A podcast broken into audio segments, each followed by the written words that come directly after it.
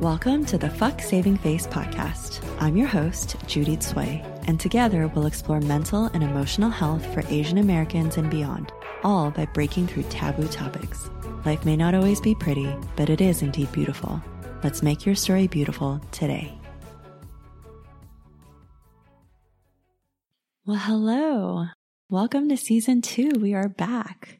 So I was checking my listing for my podcast and it looks like the last episode debuted on August 5th, 2021.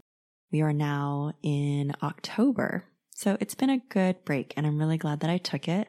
Today's episode is going to catch you up about what I've been up to and it will share a bit about what's going to come in season two. So I've already done an incredible array of interviews. These guests are top tier. They're absolutely amazing. And I am looking to branch out. It will still be mainly focused on supporting Asian Americans, but we will be talking on a broader scale about just the shared experiences that many different cultures and ethnicities and different marginalized populations may have so that we can truly start having this bridging conversation and offering more access points to people to really find the kind of mental and emotional health support that they need without the stigma attached of the different taboos that we may have been raised with. And I first want to preface that even though this podcast is about mental and emotional support, even though there are mindfulness episodes and personal essays and experts who are on this show, this is by no means expert advice for you in your specific situation and lifestyle and season of your life. So whatever it is that you need, I highly encourage you to find the right fit support. And that might look any number of ways for you. But to really reach out if you feel like you're struggling or experiencing challenges or simply need to bounce ideas off of someone. I highly advocate all of that. And a lot of these experts that I brought onto the show are here so that they're offering different perspectives and maybe different styles of practice that you weren't necessarily aware of. So it's up to you to do your own research. You are empowered. You always have a choice. And if you're listening to this right now, it means that, you know, these topics and these conversations are something of interest to you. You want to grow. You want to evolve as I had a conversation recently with my partner, you know, this is all about how I want to always reach for the highest common denominator. I want to grow and elevate and have that intrinsic motivation to do that. I mentioned before in season one that I am a sensory seeker. So it doesn't matter if I'm just driving down a different street or trying a different restaurant. It's just something that I need to know that I'm expanding and growing and just making the most of this incredible life that we have. When I say this incredible life, trust you and me that I have struggled deeply with different forms of depression. So, you know, when I was in high school, I was suffering very drastically from an eating disorder and different iterations of an eating disorder that I would then deal with for the next 10 to 15 years of my life. And then I had peripartum depression, postpartum depression. You know, I went through a lot of anxiety. People tell me all the time that they see me as very calm, as very nurturing, and someone once pointed out that there's an analogy that I'm a little bit like a duck where I look very calm on the surface, but I'm paddling like crazy underneath. And so that will lead into my first story of what I've been up to over the last three months. So I brought up this analogy to an expert that I've been working with who does network chiropractic work. And you might have seen this on Goop. It's something that I've been really interested and fascinated by and simply wanted to learn more about. So thankfully, my neighbor, Carrie, who is like family for me, she knew of someone here in San Diego. And so she mentioned that she'd gone to see this woman, that she'd brought her kids to go see this woman since they were very young. You know, her kids are now teenagers and young 20 somethings. So I came to her from a very trusted source. And during our first two sessions, there was a lot of analysis, scientific scans of my spine, and we did a resting test to see where I am, where my sympathetic nervous system, where my autonomic nervous system is. And both to my surprise and my relief, it really showed that after sitting there for five minutes where I wasn't allowed to meditate, wasn't allowed to read, I just had to kind of sit there quietly by myself that my system is on overdrive all the time. The expert said that it was like as though my foot's on the gas all the way down all the time, even when I'm at rest. So explains a lot of what I've always felt of me being hyper vigilant because of the family of origin upbringing that I have where everything was always so chaotic. And, you know, after having worked through years and years of therapy, it could be considered emotional abuse or physical abuse. And so if you've listened to season one, a lot of that was me attributing it to being raised Taiwanese American or Chinese American and that it was part of the culture. So imagine my surprise when I went and lived in Shanghai, China, and then lived in Taiwan and saw very different cultural understandings of connection and even physical touch that was very surprising to me and very jarring because then I had to rewrite the story that I'd been telling myself for so long about the ways that my family was because of our culture. When in fact, you know, culture might have played a little bit into it with the tiger parenting and things like that. But it was also just the unique structure of my family. And, you know, where we are now, I just took my daughter to go meet my parents at Lake Perris. They bought a new camper van. We lived in a camper van, so we drove at dawn so that my daughter could go fishing with my father. And it was a lovely trip. And if you had told me that my family would be now the way that it is or the relationship that I have with them, I wouldn't have believed you when I was younger. But also, that doesn't mean there's not still room to grow. There's plenty, and there's plenty of things that are still sometimes feeling like open wounds or triggers or whatnot. And so I've always said that it's really interesting to be human, where you are evolving and moving through your life and day to day having new experiences while you're also trying to process through all the experiences that happened before that. So it can be a very intense experience at times.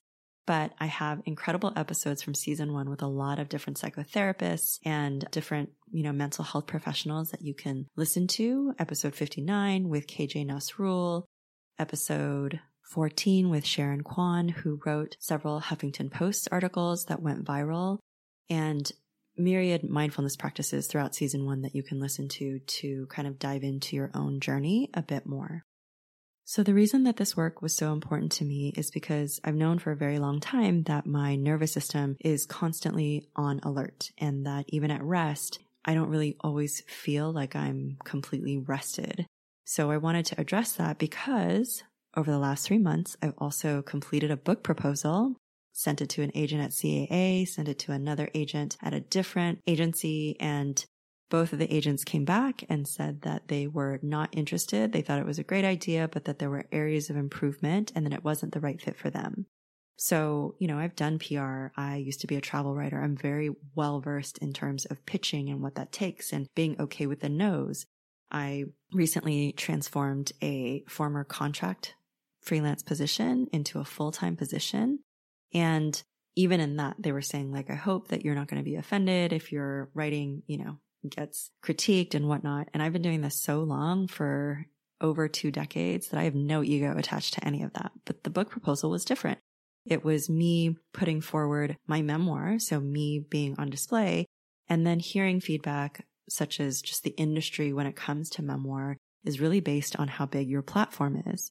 And then also how I needed to make it more accessible to more people, which was challenging for me because in all of my writing and, you know, all the newsletters that I've ever sent, my blogs, the articles that I publish, it's always been the specificity which people have related to.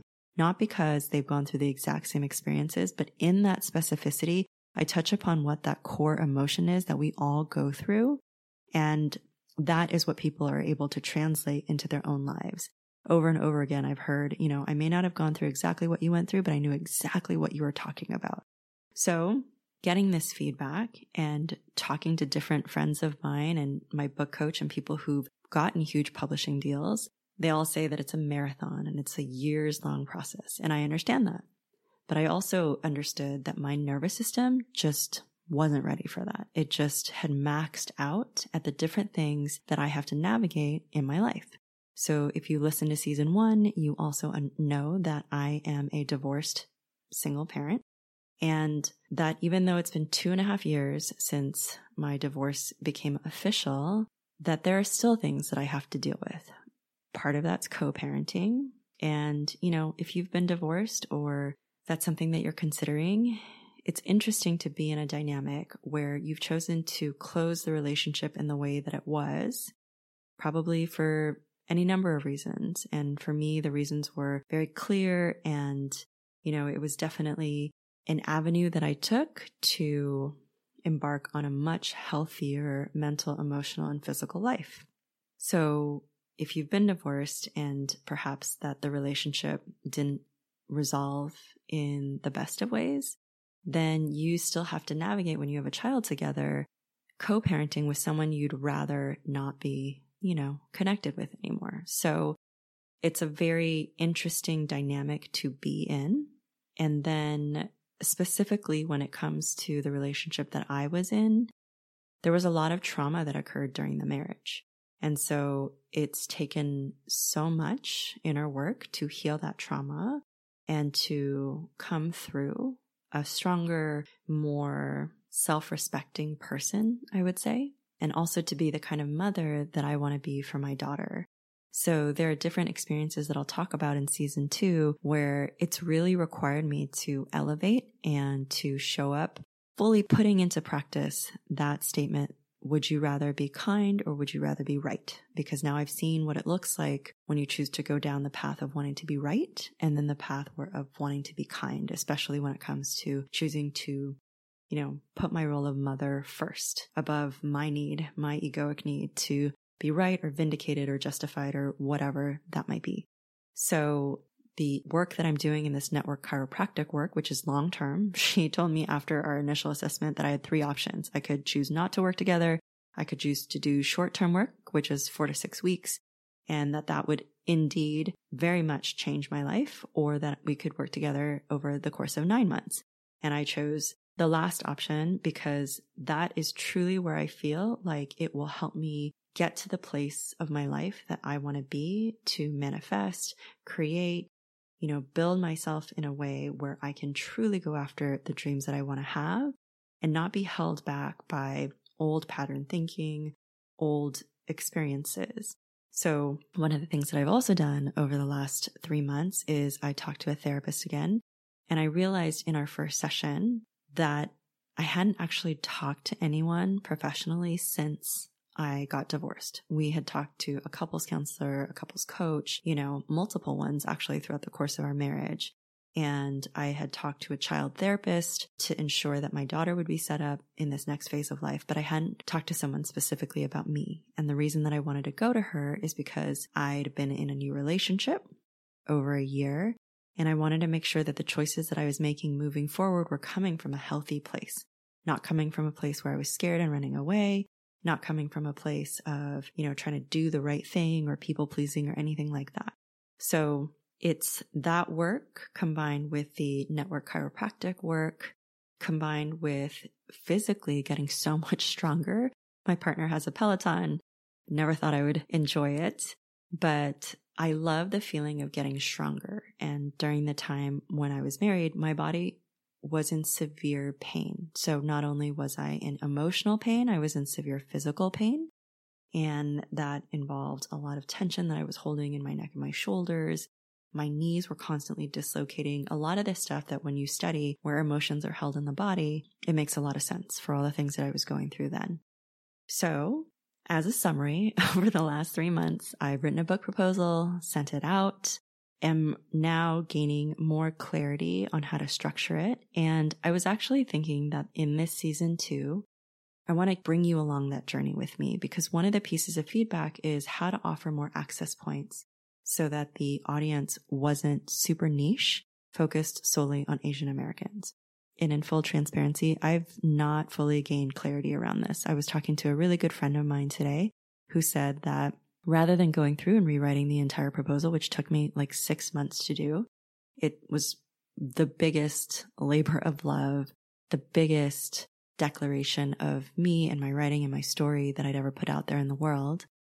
That, you know, I could just work on the elevator pitch and really getting clear on what that mission statement is, which was very helpful for me because part of this journey of writing this book and doing this podcast is to know that I have a voice and that I can stand confidently in that voice. And I can trust that this content that I'm putting out there is helpful to a large audience that I may not have connected with before because of whatever shame and stigma I held myself trying to live as a person who is white adjacent or trying to eschew my own Asian heritage to try to fit in and assimilate, which is something that I no longer want to do. So all of this stuff is very new to me still. It's very, you know, close and near and dear to my heart. And I'm walking through it and I want to exemplify that you can also walk through vulnerably in your dreams and that things may not unfold the way that you think. One of the emails that I got back from the agent had said that she knows what a trying process that this can be, but that in all of her experience as an agent, she hopes that I embrace the valleys as much as the peaks because she's seen in her own experience and with all the authors that she's worked with that the valleys become just as beautiful and meaningful as the peaks. So it was a lovely message to get. And that's what I'm hoping to share with you is that in season two, you will see that there are as many valleys as there are peaks and that that can be normalized so that we're not living in the social media squares, in the illusion that everything has to be perfect or a highlight reel, but that you can be a very real person and still be loved and honored and respected and still have things work out even in the middle of it when it doesn't seem like it is. So, you know, even recently, I had a moment where I'm navigating the situation with my ex husband that really felt like it kind of broke my human spirit for a little bit, where I didn't understand how things could be so potentially unjust or just how you could be aiming to be a good person and not be able to control all the X factors around.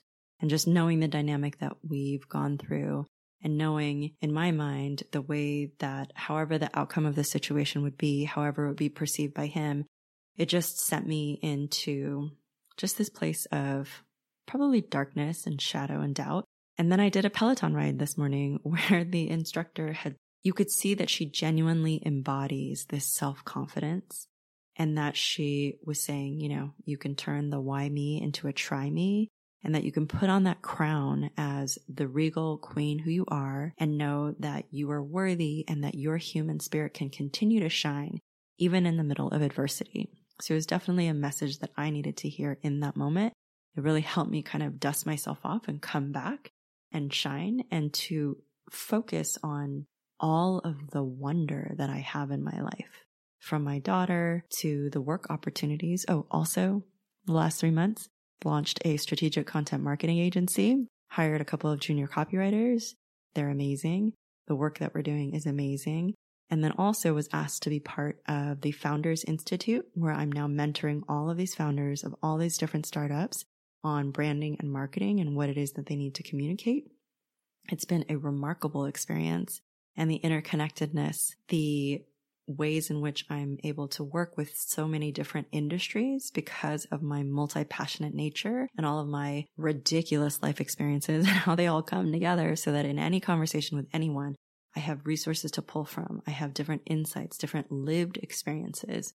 So if you feel like you're kind of an odd duck and, you know, have been having a hard time finding your way and finding your place and exploring who you are, know that you're not alone and that all of that can come together in such an incredible way that maybe you don't yet realize. So that's all of what I've been up to. When I reached out to my incredible podcast editor, he asked, you know, what have you been up to? And I filled him in on this stuff and a bunch more. And he's like, yeah, it's never boring with you, which is a refrain that I hear from many, many different people. So stay tuned and you will continue to be involved in the exciting adventures of this wildlife. So what's ahead in season two? First of all, we're going to slow the pace of it a little bit. so before I was doing three episodes a week, which anybody and everybody was telling me is a lot. I like content. I generate a lot of content, but I also realize that I want to continue to make this sustainable for the long term for everyone, everyone who is involved in it. My assistant, my podcast editor, you know, just anybody who is involved in this, myself. So we're going to slow things down. We're going to go to one time a week. We're still going to have three different styles of episodes. And I'd really love to hear from you. If there is a style that you like more or that you'd like to see less of, please email me hello at fucksavingface.com. That's fuck without the U and share your thoughts. I read every single email. I love hearing from you and hearing, you know, what a potential difference, insight, impact that this podcast can make. So in season two, we have unbelievable guests. We have Frances Tang, who is the founder of Awkward Essentials. Definitely go look that up. We have Jeff Lee. He's a public policy expert. He was working in Afghanistan, just an incredible human, just so gregarious and generous, and who's gone through the rigmarole and as an Asian American male and is going to share those experiences. We have Justin Kang. He is a venture capitalist. Nathalie Molina Niño. She will be my first non AAPI voice who I very much resonated with when I read her book Leapfrog, which I recommend to all female entrepreneurs, especially women of color. Her book you know, it had a lot of similarities with my story and my immigrant parents. And this is one of the areas that I'm going to look to to bring forward in season two, which is to bring more voices of different backgrounds. And let's explore the common themes that we've been going through rather than, you know, just focusing on specific stories necessarily, but like how all of these stories tie together so that we can have more bridging conversations. We have Sarah Misasha, the co-host of Dear White Women. Unbelievable. They have a book coming out and so many more guests. So I hope that you will tune in. We will still have personal essays during one week and I really will be using that as an opportunity to practice the style of writing that will be in the book forthcoming. However, that is, oh, also, forgot to mention, I do have a book coming out with an independent publishing house through Simon and Schuster. And so if you search Simon and Schuster, my name would be up there. It's the Five Tibetan Rites. It's going to be coming out in early 2022. A legit book that will be on bookshelves. So I do have a book coming out and as well working on a memoir. After the personal essay, you know, the book chapter kind of episodes, we'll have interviews with these experts to elaborate on that theme. And then again, I will offer mindfulness practices the following week after that. A lot of you have shared how much you love it, how much you love, well, my voice. So thank you very much. and just listening to my voice, you know, whatever you're doing, walking around, cleaning the house, and then having the opportunity to come back to yourself. I think that that's so important. It's so wonderful. And I hope that, you know, it just gives you a moment of reprieve and a reminder of how absolutely incredible you are so easy to forget when we're struggling through something, when we're going through a hard time. But each of us was designed beautifully and individually to be here. And, you know, during one of my episodes with Dr. Sam Coe from last season, we talked about how if you were offered two bouquets of flowers, one of them completely plastic, one of them live and fresh, which one would you value more? And, you know, he said you'd value probably the fresh flowers, but why? Because it's fleeting, because you know they're not going to last forever. So you enjoy them while you have them and you enjoy their beauty because you know it won't last forever. And so for all of us in all of our lives, everything's fleeting. It was a term that helped me a lot in the early days of parenthood. This too shall pass. It helped me when I was going through my divorce and just understanding that none of this lasts forever. You will rise and you will triumph and then you will experience a new growing opportunity. One of my favorite things that I've learned over the last three months is about the chambered nautilus. So you may have heard this. And I had no idea, you know, in addition to the magical Fibonacci sequence that they say is within the shell and all the sacred geometry that's in there, it's the fact that the nautilus, you know, the creature moves from one chamber, builds the next one, then moves into that and then builds the next one. And that's how the spiral appears, one chamber to the next. And this I learned from Michael Saylor, actually, who is, I think, the longest standing CEO of a public health company. Don't quote me on that, but I know that he has an extreme amount of Bitcoin, which I've been learning about crypto over the last three months as well. I'll be diving into that in season two for all the different philosophy behind it, as well as the opportunities to really decentralize money and create more accessibility. And truly, if you are like me and maybe had a harder time learning about all the traditional financial models and all the things to know, anytime I tried to learn about it from a traditional route, it was very like overwhelming and confusing. But learning about crypto has enabled me to learn about all of that in a very, very manageable and much easier way. So I don't know if my brain was just designed to understand crypto or what it was, but I dove deep into that world, setting up limit orders and all of that kind of stuff and, and understanding the philosophy of how crypto even came about, which is super exciting. And especially the fact that women are so underrepresented in the space is really incredible. Anyhow, going back to listening to an interview with Michael Saylor about this, you know, he was talking about as he was building his tech companies, that in order to evolve and stay competitive and stay at the forefront of what he was doing, he had to become like a chambered nautilus. He had to let go of the old, move into the new, let go of the old, move into the new, but not letting go of it so that you forget about it, but letting go of it so that you're building upon what you've learned before. And I just love that idea tremendously. So I hope that season two also builds upon everything that we've cultivated and shared in season one and that it just continues to evolve from here. I have no idea, you know, what all can come of it. I'm trusting in the journey and the process and that this space needs to continue to grow and more voices need to be heard. And hopefully, you know, whatever background you're coming from, wherever you are in the world, that there's something that you can take away to come back to when you need it most or to open up your mind in ways that you didn't think. And just so that we can come back to this philosophy that I've always had that hurt people hurt people. So in order to truly heal the world, it involves healing ourselves. And when we feel healed and whole, or healing and whole, because I don't know if being fully healed is actually a thing to achieve or attain in our human experience, since we continue to grow and shift and change and experience. But if we can truly embrace feeling safe and secure and strong within ourselves, that we can stop perpetuating, you know, lashing out or creating imprints on the world that create more pain. That is something that I've always been super passionate about. And I hope that in season two, we really explore that more. So to close today's episode, I want to share that I've changed my Facebook group. You know, it's gone through many different evolutions. It started as like a mom's group when I was living on Kauai. Then it became this support for my creative marketing agency. And then it became, you know, just a platform for me to have a safer space to explore different ideas. And now it's where I hope to have more honest and open conversations with you as a listener if you'd like to join in. So if that's something that's of interest to you, go to Facebook, go to groups and search Fuck Saving Face. That's fuck without the U. You can also find me on Instagram there.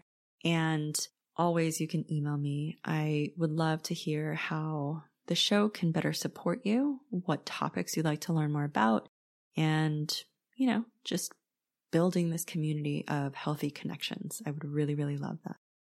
So I will see you next week where we will debut an interview with the unbelievable co-hosts, Sarah and Misasha of Dear White Women the podcast. So you can go head over there and listen to that right now if you want to catch up. And then we will have a mindfulness practice.